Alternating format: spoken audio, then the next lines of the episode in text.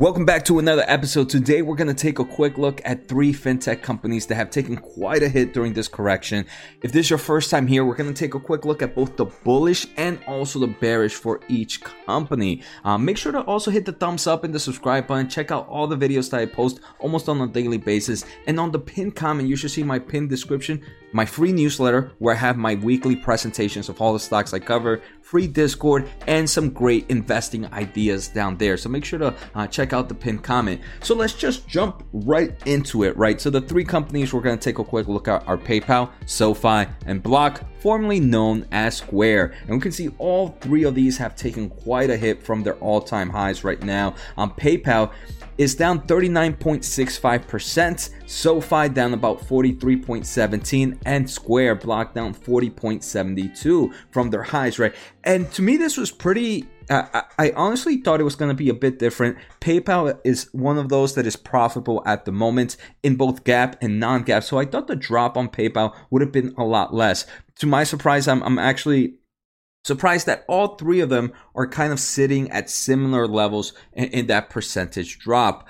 Uh, so let's just jump into it, right? So SoFi, SoFi, for those not familiar with the company, here are my bullish sentiments. This would be a tier two stock in my portfolio if I did own it, but I don't own shares of this company. So first, this is a huge growth story and it has this awesome flywheel effect. So SoFi offers so many products. They offer invest, personal loans, student loan refinancings, money, home loans, credit cards, anything you name it. And if we take a look at their most recent numbers, they are growing at ridiculous, uh, ridiculous levels. Here we can see members grew 96% compared to same time last year. They also saw strong growth quarter over quarter. Uh, if we take a look at their products, their products this most recent quarter were up 108% year over year and also strong growth quarter over quarter. The Galileo, which is more business to business, was up 80% year over year and again also up quarter over quarter. So, I mean, the ultimate growth story, in my opinion, is SoFi right now.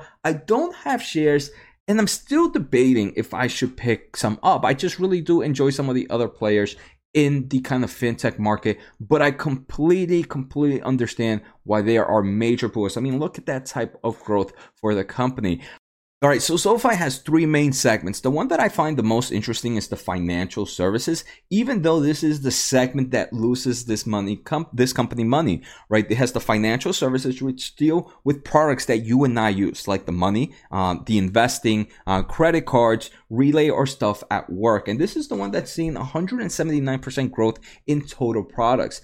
I do believe this is the main source of this flywheel revenue. So someone like myself would probably go ahead and get, for example, the credit card or the invest application.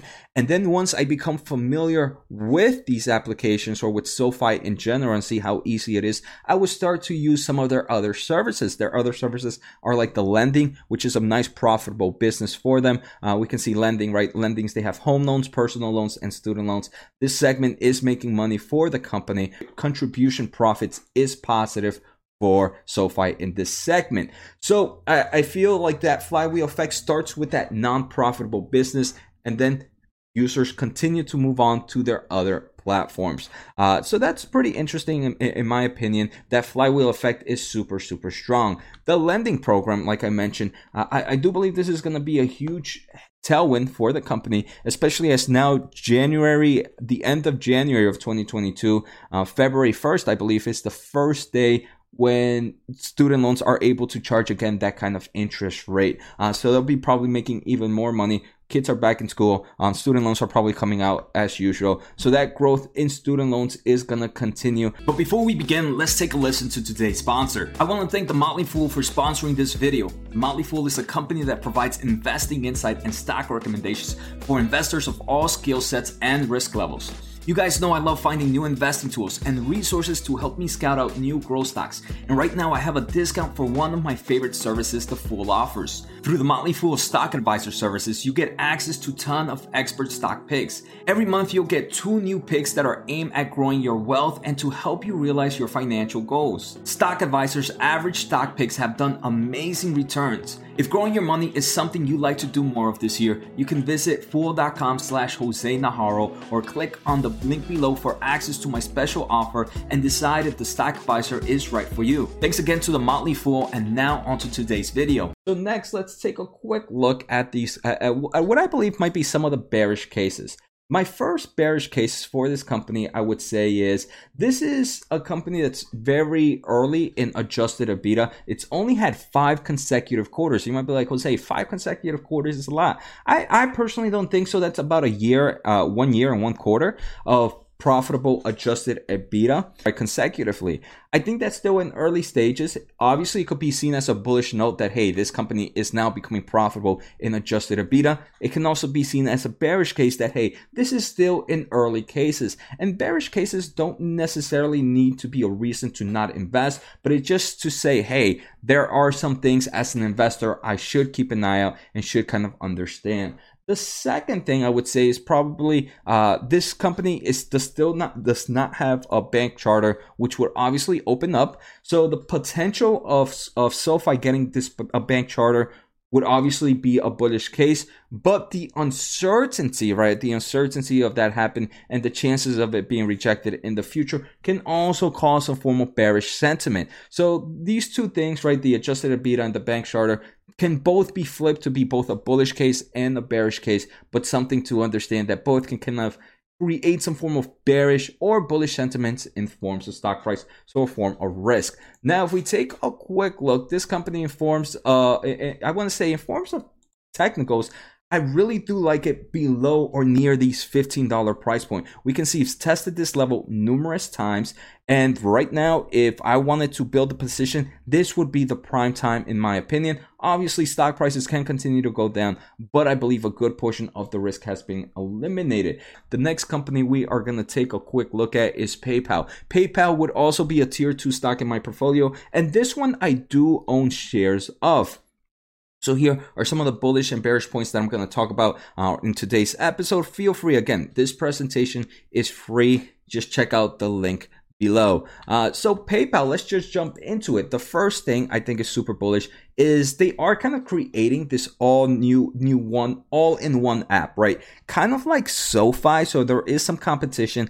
I do believe that more people are a bit familiar with sofi right now compared to paypal but paypal is trying to get that traction there. Uh, for example this paypal app you're able to pay bills manage your balance buy and hold crypto send money to friends and family. Uh, you also get exclusive paypal deals and you have and you're able to manage your ways to pay and kind of save receipts. So it's becoming a more flexible application compared to what it was before. Before it was just a simple digital wallet. And I do like how they're kind of moving in that direction. The second thing is they are really expanding in this buy now, pay later services. That is some form of bearish, which we're going to take a quick look at. But for example, we can see in December 1st of 2021, PayPal power powers pay later offerings for Wix merchants this holiday. Uh, there have also been reports that the C EO says that Black Friday was a strong growth on the buy now pay later service. They saw roughly a 400% increase.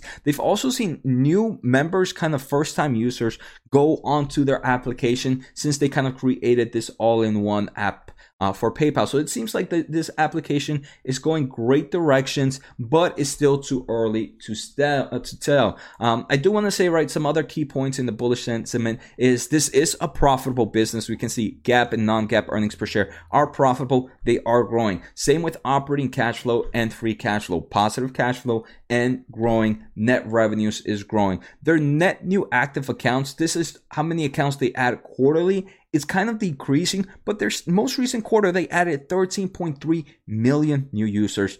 Total payment volume is increasing. So this is still a very profitable and growth style business in my opinion. The other great news is right they are partnering up with Amazon to enable Venmo, uh, which is another digital wallet of them, to um, to be used to start paying in Amazon.com starting in 2022. Uh, so a lot of bullish cases in my opinion for PayPal. Some of the bearish cases. Uh, there was a report online from Credit Karma in September that found that one out of third US consumers who use buy now, pay later services have fallen behind one or more payments. And 72% of those said their credit scores declined. So there have been some studies right now that show, hey, this is kind of, uh, might not be the best case of taking a debt to buy uh, small products who would have thought? But hey, uh, something to keep an eye out for sure. The other thing I want to say, another bearish point is the competition. They are creating this kind of all in one app, but they are a lot of all in one apps right now. We're going to see from SoFi. We're also going to see from the third company, Square, uh, which also has some form of applications which compete with almost one way or another with all with each other right so the competition is definitely uh, out there and should be noted uh, if we take a look at price points i do believe paypal at these price points of $180 or near that price point is very very attractive we can see strong support volumes right here Again, this doesn't mean stock price can't go down. Val, um, volatility continues continues to happen. Uh, and what else? If we if we take a quick look, EV to EBITDA ratio for PayPal is sitting at pretty, in my opinion, pretty cheap compared to this year and the last half of 2020. Right now, EV to EBITDA is 31.74. I don't think that's crazy. Some of the big tech companies are sitting around the high 20s, also in the low 30s. So PayPal is right there with them. And we can see these levels are close to levels seen in 2019 as well. So it's not like PayPal has seen a crazy valuation stretch. The third company we're going to take a quick look at is Block Square, uh, formerly known as Square, right? This one is pretty impressive. I like it. Uh, if we take a quick look at the presentation, this would also be a tier two stock in my portfolio, and I do own shares. So, the first thing, this is hitting numerous growing markets. For example, Square, the typical Square, helps seller. This is that online e commerce commerce solution, right? Not just e commerce, the overall ecosystem of commerce solutions, business software, and banking services for these companies or for other businesses. Then they have Cash App, which is focused on defining the world's relations. This is more of that application that allows you to invest, to do other things, digital wallet. That digital wallet transformation is still early.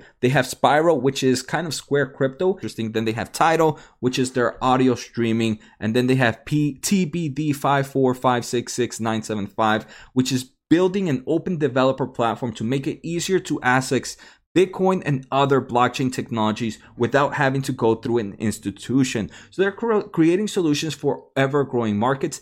Maybe some investors might not like it that they're focused really heavily on crypto right now. Some investors might. So that's something to keep in mind of. Uh, so now let's see some of the other bullish points that I have for Square. This seller gross payment volume mixed by seller most recent quarter, we can see it has grown year over year a nice amount, and we're seeing strong growth in the big players, people and sellers that have over 125,000 in GPV gross uh, process gross payment volume. Uh, so we're seeing strong growth, strong growth in those big players Another bullish point is, in my opinion, um, is this Cash App ecosystem. Now, individuals ages 13 and up with parental uh, with parental permission can sign up for Cash App, and I think this is a great move of grabbing your customers early. Also, I mean, teaching some form of financial education is also great, but grabbing your customers early once they turn 18, they will become prime customers for some of the other products that you have. Uh, so that is a bullish sentiment. Now, if we take a quick look at some of the bearish sentiments, first that buy now pay later process, right? Square is buying is kind of acquiring a buy now pay later. We saw from PayPal what are some of the risks right now affecting the consumer base in that market. Something to keep an eye out for for Square or for Block. Uh, other thing, valuation, right? Valuation for Square, in my opinion, is kind of high. EV to EBITDA. Uh, about 108. Obviously, we've seen the contraction, but to some extent, uh, some people might worry about valuation. I really do like it at these price points. Uh, another thing that we're seeing is their gross profit. Gross profit, even though it's growing year over year, quarter over quarter kind of saw a decline in both almost Cash App gross profit definitely saw a decline, and seller gross profit kind of saw almost a flatlining quarter over quarter. Grew a nice amount, but it's still it's kind of flatlining compared to that growth. Understandable. Same time last year, COVID was a huge, huge tailwind for this company. Now it seems like it might kind of slow down a bit, and something investors should note. Um, the final thing I, I want to say is if we take a quick look at price point for Square, sitting at these 160 levels, I think is pretty impressive. We see a nice amount of support at these levels. Again, valuation prices can continue to go down, but I believe a good portion of risk has been eliminated. Uh, Square is or Block is in my portfolio, and I do own shares. I hope you guys enjoyed today's episode. Take care, have a good day, and see you next time.